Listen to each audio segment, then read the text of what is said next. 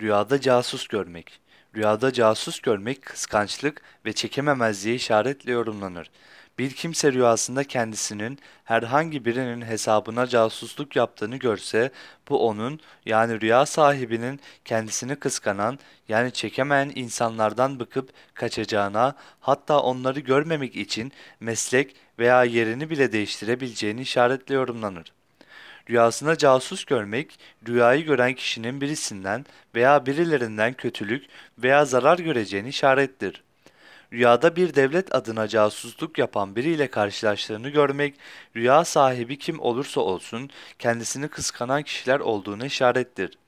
Rüyayı gören esnaflık, ticaret yapan biri ise ticaret çevresinde, ev hanımı ise evinde veya mahallesinde, memur ise dairesinde, öğrenci ise okulunda kendisini çekemeyen kişilerin bulunduğunu işarettir.